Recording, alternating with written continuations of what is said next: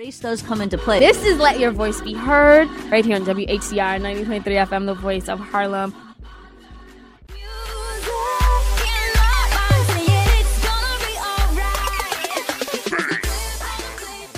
And we are back. This is good. Let Your Voice Be Heard right here on WHCR 90.3 FM, the voice of Harlem. Again, my name is Selena Hill. I'm Alyssa Fuchs. I'm Jackie Cowan. What's up? And Stanley's not here. So it's a good day. It's a good Sunday. For all. Also, I think I may have forgot to mention, if you're listening, the Politically Preposterous community, we're going to be taking comments and questions from there as well. I know we've already received some. We're going to try and get people's comments and questions mentioned on the air later on in the segment. But we're going to get to talking to Baltimore, and make sure you keep tuning in for the News Roundup, our conversation about gun control, and our final quickie on same-sex marriage. Yes. So we're starting the show off, again, talking about the Baltimore uprising. I'm pretty sure everyone has been glued to YouTube or TV, if that's how you choose to get your news, or maybe it's just me, but I think most people have been really tuned in about the death of Freddie Gray and the indictment that just happened on Friday. We know that Maryland State Attorney Marilyn Mosby, she announced that the 6 officers involved in the death of Freddie Gray will actually face criminal charges. Mm-hmm. 3 happened to be white, 3 were African American, but they are facing criminal charges. 1 is actually being charged with second-degree murder. We have 2 with manslaughter and 2 with just assault. Yeah, and just because people have asked about that, how is it second-degree murder? He's actually being charged with what's called depraved heart murder in Maryland, or in New York, which is known as essentially depraved indifference murder. And it's different from second degree murder, where you intentionally kill somebody that you intend to kill. Like it's premeditated. Right. Well, no, that's first degree murder in New York, where it's we'll not get into that. I'm off the air. Up, yeah. But what that charge is about is that you are so depraved, you have such a wanton and willful depravity towards human life that it will be considered a murder. Wow. Right. So that's exactly how you get a second degree murder charge. And so what they're arguing is that the driver of the car had such indifference to whether Freddie Gray lived or died, based on the way that he was put in the van, and also the way that the van was driven around, that it would qualify as a murder. So that's how you get, just for those of you who are interested in that legal aspect of it. No, that's very true. And guys, if you want to call up, the number is 212-650-6903. No, that's exactly right. And so what's been going on in Baltimore, there were a string of peaceful protests for at least 1 week. We didn't hear too much about it. We saw Freddie Gray, the hashtag, and you saw things going on, but you didn't hear about it. And it wasn't until this past week in which you saw more looting and rioting and violence and buildings set on fire. Then we get national press coverage. We get a number of reporters on the ground, and it's headlining news, right? And a lot of media outlets, especially Fox, like, Sean Hannity and Bill O'Reilly, they focus so much on the sensation of this violence taking place in Baltimore. I actually saw a clip on Fox News. It went viral, where this Fox News reporter, he was talking to council member Nick Mosby, and he was asking him, like, okay, what do you think about the rioting and the looting that's going on? And he was like, well, you know what? It's wrong, and I condemn it, but we have to remember that there's a number of contributing factors to why people are so angry. Number one, when you lack educational opportunities, you don't necessarily know how to articulate that anger and frustration that's been building up and culminating for so long, and it's coming out like this. But again, we know it's wrong and we're stopping it. And he said again, well, do you see them looting that liquor store right behind you? And he was like, again, sir, I mean, yes, that is wrong, and we're doing everything we can, but there are systemic problems. There's poverty, there's homelessness, there's hopelessness, there's no access to good education, and people don't see a way for them to have some type of upward mobility. And that's what's really plaguing this system. And the reporter asked him again. And you know what? Nick Mosby, he finally just got really frustrated, and he just walked away. Yeah, I mean, I think that's the only thing you can do in that situation, where you're being asked the same question over and over again, that I think he answered very eloquently, right? I mean, the way that I think about it, I've talked to a lot of people this week that have said, that have commented on the violence, right, and the looting, and have said, doesn't this take away from the protest at hand? Like, doesn't this distract everybody? Like, is that, but you know, what I say to that is, you know, if that's what the media is focusing on are the violent riots and protests, that's the problem with the media more than, right. I mean, it's certainly not. Well, it's because the media is not there focusing on the systemic issues that are going on in Baltimore right. for years and years and years. I mean, you have overarching poverty, lack of education, lack of economic opportunities, lack of jobs. There's all these underlying issues that contribute to, you know, all to the systemic problems, but the media doesn't focus on them. And as also Selena pointed out, when they were having peaceful protests in the first week, the media wasn't down there focusing on that. The media only gets involved to focus once, you know, people start looting and setting stuff on fire. And you know what? I'm not in favor necessarily of, you know, violent outrages. But at the same time, when you're talking about like, you have these people talking about how like it's more important to protect property than it is to protect the rights of people right. or the lives of people. And then there's also the hypocrisy of people like Fox News when those white guys were out in the desert on Bundy Ranch right, exactly. Threatening to have an armed insurrection against the federal government over land that right. the federal government owned. The people on Fox were like, good for them. You know, right. I can't even say what I want to say, but put it this way. They were getting aroused over the fact that white men were out there with guns threatening law enforcement. Right. When black people threaten law enforcement right. or even perceived to have threatened law enforcement. You know, JFK once said, those who make peaceful revolution impossible will make violent revolution inevitable. It's true. There's a big difference between black rage and white rage, and we've seen that time and time again in America. But I want to introduce the very special guest we have on the line to join the conversation with us. We have Diana Morris. She is the director of the Open Society Institute in Baltimore, and she's also heading the Open Places Initiative. Good morning, Diana. Oh, let me get her back on the line.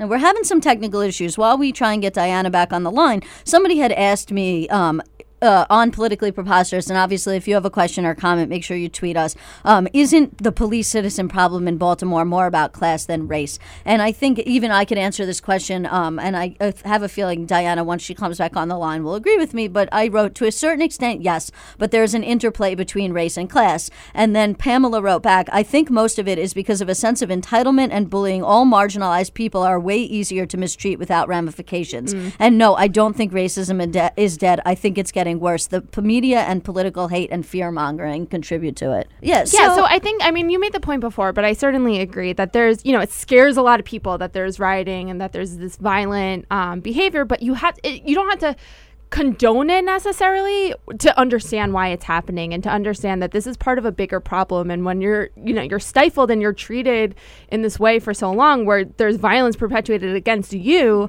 and you're dealing with it for so long without reacting in any way, how can you judge or blame anyone for having it, Right. I mean, listen, I'm tired of it. Another great quote. I don't want to sit here on the air and read great quotes right. from great people, but there are a lot of them are truisms that need to be dealt with. I mean, like Martin Luther King said, freedom is never voluntarily given by the oppressor. It must be demanded by the oppressed. Right. That's what it comes down to. When you keep oppressing people for so long that, and with income inequality and the people who are bearing the brunt of it. And then also, as our great commenter pointed out, that people who are oppressed are the easiest people to take advantage of. I mean, I see that every day in my practice, and the people who are being taken advantage of the most are people who are in minority groups. I mean, right. I talk to people all the time. I say, do you want to guess how many of my clients are white? And it's 3. Right. And it's even a comment I made the other day. I was at a rally up on 125th Street, and I said, they're not coming, people are spitting on the sidewalk and smoking a joint on their balcony and drinking a glass of wine, and yet no on the Upper East Side, but they're not ticketing people on the Upper East Side for that. They're right. only ticketing people up in this community. And, right. and quite frankly, that's a load of crap. Right. Well, it goes back to that issue of sort of white privilege and the criming while white, debate that we've had on the show before, where white people in this country certainly have experienced the benefits of community policing, right? Where they can call the cops and expect that the cops are going to come and do their best to protect them, protect their rights. And this is certainly a white privilege to get to experience that when it should be something for everyone. That's, the point of community policing is to protect the people that you serve, right? But certainly in Baltimore, in parts of New York, and cities and towns all over the country, that is, you know, a different reality for many groups of people who don't get to experience the benefits of policing. Absolutely, absolutely. On that note, I believe we have now solved the technical issue. We have Diana Morris from Open Society is on the line with us. Good morning, Diana. Good morning. Good morning. Good morning. Good morning. Hi. Sorry about that, Diana. But again, Diana is from the Open Society Institute in Baltimore. She's also spearheading the Open Places Initiative. And again, we're having this conversation about the Baltimore uprising, and I wanted to get her feedback. You guys had great commentary. But Diana, when it comes to what's going on in Baltimore, can you speak to some, again, these larger issues? You know, I did some research, and I found out that when it comes to education, when it comes to joblessness, and the neighborhood where Freddie Gray is actually from, those numbers actually double the amount, they double the rate in the state itself. So you see, like, this concentrated area of poverty, there's so many other issues. Can you speak to those issues? Yes, I'd be happy to. I mean, we can talk about education maybe in particular, just as an example. You know, I note that it was way back in 1968 that the Kerner Commission talked about, you know, the two societies that make up the United States. And, you know, the thing that's very upsetting is how little progress we've actually made on discrimination and segregation, housing practices, unemployment, and educational attainment. Now, I will say, you know, in the area of education, there has been some steady progress, but if you see where we are today, it's still so far from the mark of where we'd want to get. Right. I mean, for example, and this is an area actually where there's some gender difference too. If you look at the graduation rate for African American males, it's around 62.5%. So, just think how many young African-American boys are not graduating in a 4-year period. A few more do it within a 5-year period, but still it's really far. When it comes to African-American girls, they're graduating at a sort of 76% rate, so that's better, but it's still not as good as what we would have statewide. Right. So that's part of the challenge. But if you dig a little deeply, you can begin to see what are some of those mechanisms here, what's happening. And one thing I know at Open Society Institute we've been focusing on has been suspensions. There's been a huge number of kids, particularly kids of color, particularly African American boys, who have been suspended over the years from school. And these have been for causes that really have not required that. So the good news is that the Baltimore City Public School System and partners, including us, have worked, and we've been able to reduce suspensions that were as high as 26,000 kids being suspended every year. Right. Wow. to below 5,000. Right. So Diana, that leads me to the question of, so why exactly is this happening? We know for a fact that, you know, it does start very early amongst the youth. And then, you know, if they're getting suspended and they're being very discouraged in school, that does affect their opportunities to be employed as an adult and their outlook on life. So I'm glad that you guys are definitely getting to the root of the problem. And I know that is one of the roots of the problem. And you also spoke about, you know, the progress in the city. But then when we look at Baltimore and we realize that the mayor is black, over, I think it's what, 3,000, over half of Baltimore's police force, they're also African-American. The city council president is African-American. The district attorney. The police chief is African-American. And I actually read this online where someone was like, okay, the issue is not racial, right? You know, because they have like this, there's this progress. You have a lot of people of color being elected to different positions of authority there, and they're changing things. But you still see these problems affecting this racial group. So what would you say to that? Well, I've seen articles, for example, a recent article by David Simon, who you all know, you know, is involved with The Wire and the series Homicide and so on. I think what that analysis is missing is realizing this is not about individual bias. Sometimes, of course, we have that. You know, sometimes there are people, because the town is so segregated, people really don't get to know each other. People don't really I mean, one of the great advantages, I think, living in New York is that people really get to know each other and enjoy each other and have a kind of empathy that develops. But when you live in a place that's highly segregated, there literally is less interaction. And so there can, in fact, be individual bias, lack of understanding, lack of empathy. And we do have to address that. But I think the bigger issue here, and when David Simon says that he thinks this is a class issue and not a race issue, I think what's missing there is understanding this is about structural racism. This is about the kind of racism that results from policies and practices that whole agencies undertake. So, yes, you know, the good news is if you have a more enlightened leadership, including people from you know, different backgrounds, African American backgrounds, then you can become more aware and you can provide leadership, but you still have to deal at the institutional level. For example, our police force is disproportionately large. So that's an issue. That allows for a lot of over-policing. We also have most of our police coming from outside the city. And there's often a lot of vacancies. There's a lot of turnover because people get trained in Baltimore City, and then they go off to the surrounding counties where the pay might be better and the job might be easier.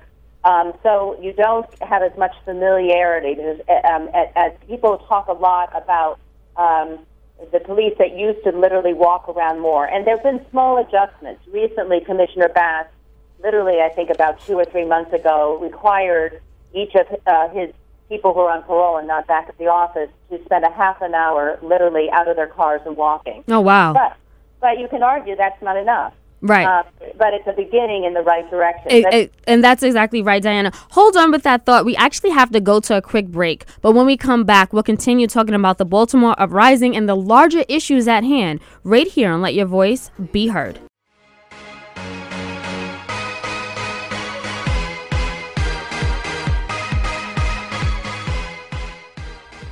And we are back. My name is Alyssa Fuchs. I'm here with Selena Hill and Jackie Cowan. We're talking to Diana Morris from the Open Societies Foundation about what's going on in Baltimore with respect to the underlying issues of poverty, lack of education, and other systematic racism, unemployment, etc. And so, hi, Diana. My name is Alyssa. One of the things that you had mentioned was about the policies and practices of the city. Now, a lot of people on the right, and I don't necessarily agree with them, but I thought I'd bring this point up. They have said that, you know, Democrats and progressives essentially have been running the state of Maryland and the city of Baltimore for a long, long time, and that these problems are caused by big government, right? That's the classic, like, libertarian conservative line. It's big government, it's big government, and if we got government, these progressive policies out of Baltimore, and that we allowed the free market to work its way, then these people would have more jobs and more economic opportunity. Is that something you agree with? Do you think it has to do with, like, who's in power? I mean, how does that work? You know, I just heard Congressman Rand say something to the same effect, I guess, on Face the Nation. And, again, I think it's missing the point. There are always going to be exceptional persons who can, despite all odds, break through and be successful. And that's very consistent with this a story we tell about, you know, entrepreneurship in the United States. What that is completely missing, though, is an understanding of the very real barriers that people who are poor and who have experienced racial discrimination for generations confront. And, you know, that results in very real patterns. Baltimore, for example, there was a report by the Justice Policy Institute a couple years ago. We were putting in jail more of our population than any of the 20 largest cities, you know, with jails. A couple of summers ago, the ACLU and the NAACP brought a lawsuit against when Governor O'Malley was mayor of the city for having arrested more people during the summer than any other city, including for all sorts of alleged nuisance crimes. At one point, there were so many people being arrested that even the prosecutors were dropping at least a third of them and not following up on them because they weren't substantiated by any kind of evidence. So I think what that shows is that if you're in a situation where you are blocked from opportunity, then this idea that an individual can make all the difference by simply using some government resources well is just not the case. What we really have to do is look at some of the underlying issues. Now, with the Affordable Care Act, people can have access, for example, to mental health care and drug addiction treatment. But we know that many people have been incarcerated. We did a study a few years back to look and see what was happening to people who were being let out of prison with absolutely no kind of support services. Very, very high number of those people ended up homeless. Right. So that's an example of a practice. I mean, it's not that individual didn't take care. It's that individual maybe should never have been incarcerated in the first place because they have an underlying disease of mental health or addiction. Right. We're never able to get insurance like many of the more affluent counterparts, including a great majority of people who are have right. not experienced other kinds of discrimination. So that's the kind of systemic right. barriers we have to exactly. look at. We actually have a caller on the line. We have Jay from Harlem who would like to let his voice be heard. Jay, are you there? Yes, I am, and I appreciate you taking my call. Now, I don't want to allow myself to try and remember people's names or even your guests. I'll just go right into the subject. I appreciate your guests for being very open about the problem, and it is systemic. But I think that there's one more portion that none of us are speaking about, and that situation that I would like to make a presentation about is the Pact of the Homeland Security Act. We all agree that our nation was terrorized, and New York to include the main city that we call the center or the brunt of the terrorists. So the Homeland Security Act was put into place. I accommodate people who think that we needed Homeland Security, just like when we think of these arrests, like your guest is making the statement about. The more arrests, in my view, the more people have a reason to have a job. So, of course, if your main energy is to keep a job, then you shoot up the arrest rate. But the more significant portion is that these people come out now with a criminal record and they're not allowed to vote. So that when we speak about voting rights and whether it's black crime or white crime, all of these things go out the window because what we're actually speaking about is not class, it's not race, it's not any of those things. It's like your guest pronounced. This is an apparatus that was put in place, not right. for control, but for power. Exactly. Jay, thank you. Terrorism. Exactly. That's thank you. Terrorism. Thank you so much for that comment. I want to give Diana a chance to respond to that very insightful and important point that you just made. Diana? Absolutely. Brian Stevenson, whom many of you may know, he's the sort of foremost advocates who get rid of the death penalty, but has expanded his work, just came out with a book called Just Mercy, a story of justice and redemption. And I should say he's also on the National Board of Open Society Foundations. He talks often, when talking about the Homeland Security Act, about how terrorism is certainly nothing new in our territory. And that if we look at our own history, and the experience of African Americans, we will see many, many examples of terrorism and, of course, very distinct efforts for control.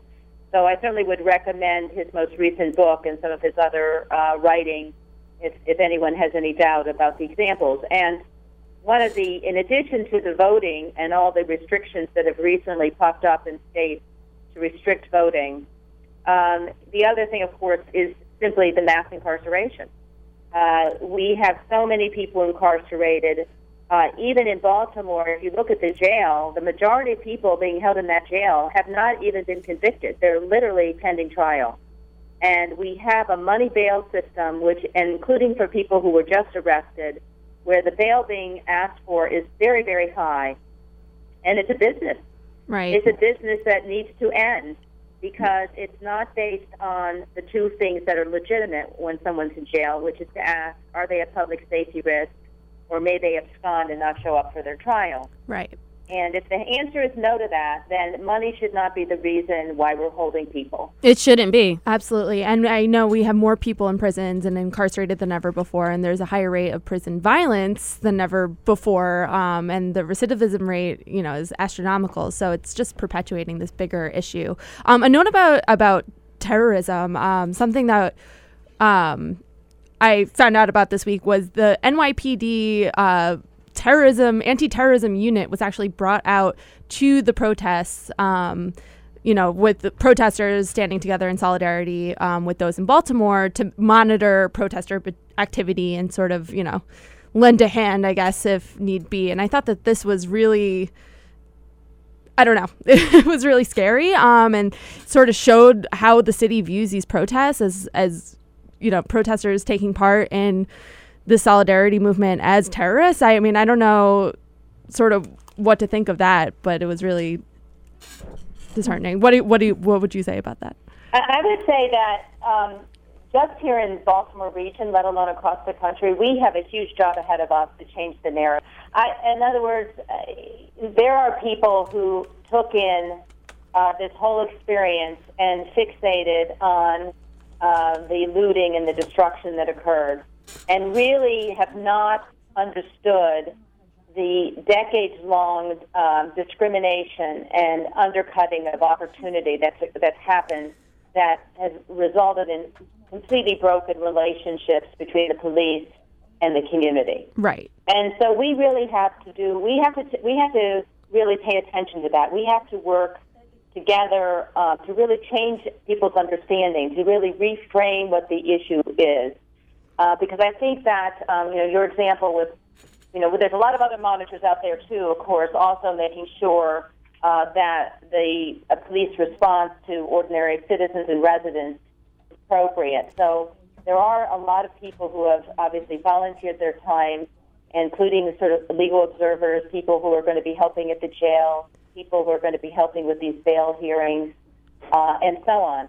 But I don't think we, especially with obviously some of the portrayals on the media, and even just because of segregation, there's a lack of understanding of the kind of advantage that a lot of white people have experienced. Yeah. And over the years. I mean, there's good examples of that, just the way mortgages work. That was something that benefited a lot of the white population, allowing them to develop wealth. That was something that largely wasn't available to African-American population. So I think it's really important for people to understand the policies that have been in place that have both helped certain populations and disadvantaged. Right. We actually have Omar from Harlem on the line who would like to let his voice be heard. Omar, are you there? Yes, thank you so much, and to your guest. This is very depressing to me to even have to talk about this subject, because I keep hearing the same thing over and over and over. You can say over for the next 10 years if you want to. Back in the 60s, and I'm a product of the 60s, I lived in different countries, and I saw the way African Americans are treated in other countries. In many of the countries, we're put on a pedestal. And because of our chutzpah, if you will, for lack of better terminology, when you come back here, and it seems like the more things change, the more they stay the same. I was a respecter of a gentleman by the name of Elijah Muhammad. He's a man who had a third-grade education, and his whole thing was do for self. Make your own jobs, their own restaurants, they own their own businesses, their own hotels, farmland, et cetera, et cetera, et cetera. And the government was down on them 24/7. And a lot of these young people, they're products of their environment. We know that. But you have the computer age now. People can get on the computer. They make their own jobs. I have family members making a very, very decent living doing computer work, giving back to the community, paying their taxes also, by the way. So what I'm saying is it's not a lack of jobs. A lot of times it's a lack of the gumption. It's a lack of the chutzpah. We all grew up in a system where there was segregation, and you talk about terrorism. I did a lot of work with the Red Paul movement. If you think people were terrorized, just go up to one of those Indian reservations when you have time and see the way the brothers and sisters are living as we speak. Right. Right. Thank you so much for that, Omar. I want to follow up to that point, and certainly this idea of, you know, internet access and technology as this new wave of people, you know, building business and stimulating our economy is certainly. I think that's a really good point to bring up. However, if you look at the technology industry, it's predominantly run by white males. No women, very few. Oh, that's not true. There's women, but compared to the amount of men in the technology industry, there's very few people of color who don't have access to maybe the same kinds of computers and technology that these, you know, and more affluent educational know-how. Exactly. So that's a huge problem in and of itself that we have to address, is how are we going to increase, access to this technology to many different groups of people. Right. Unfortunately, we do have to wrap it up, but I want to give, again, our very special guest some time to tell everyone how they can reach out to her as well as her organization and get more involved, especially if they live in Baltimore. Well, thank you very much. People could certainly look at our website, which is www.audaciousideas.org, and we would be happy to have for you all to get information there. Another group is Baltimore United for Change, and that has very impressive youth leaders, groups coming together, the Algebra Project, Leaders for a Beautiful Struggle, Casa de Maryland, and many others. This is a very impressive group of young people who are well-organized, well-informed, and have a policy agenda. They're dealing with some of the immediate needs, but they have a long-term systemic policy agenda. And I think what's going to be required for all of us is the kind of chutzpah, perhaps, that the last caller mentioned, but we need to do advocacy. We need to do advocacy that's sustained, that talks about the underlying causes.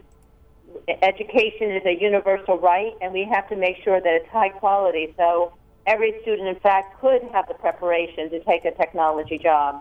Definitely. Or to be an entrepreneur. So thank you very much for focusing on this topic.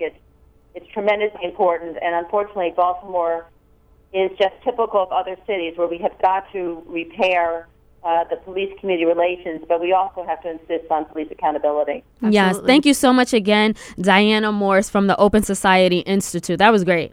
Yeah, I mean, I'm really happy that Diana brought up the idea of education, and certainly it should be a right, right? This is not, and unfortunately it's not, right? There's inadequate education.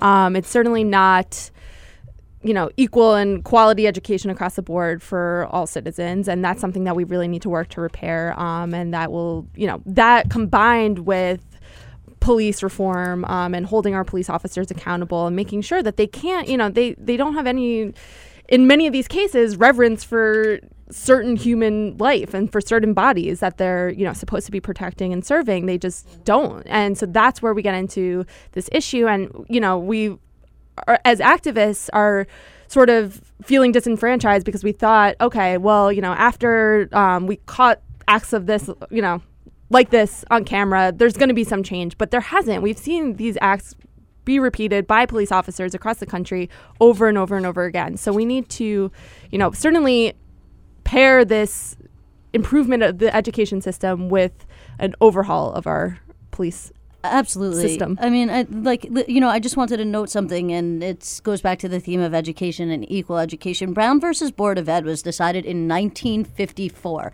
and yet we still have some of the most segregated school systems, especially in inner cities like New York City, like Baltimore. Then, you know, and remember, it's 2015, so it's been, you know, over 30 years since Brown versus Board of Education was decided, and yet we still see this systemic problem within education, as well as obviously within police accountability accountability and within civil rights issues. There's something else that I wanted to say, which is, as this goes back to the theme that I talk about a lot, which is that everything is related to everything else, that, you know, lack of jobs, lack of education, lack of economic opportunity leads to situations where people find that they have no other outlets. So that ends up putting them in just a worse position to start with. And if we want to address the issues with the criminal justice system, we should and we have to, but we also have to address the underlying issues of poverty and education, et cetera.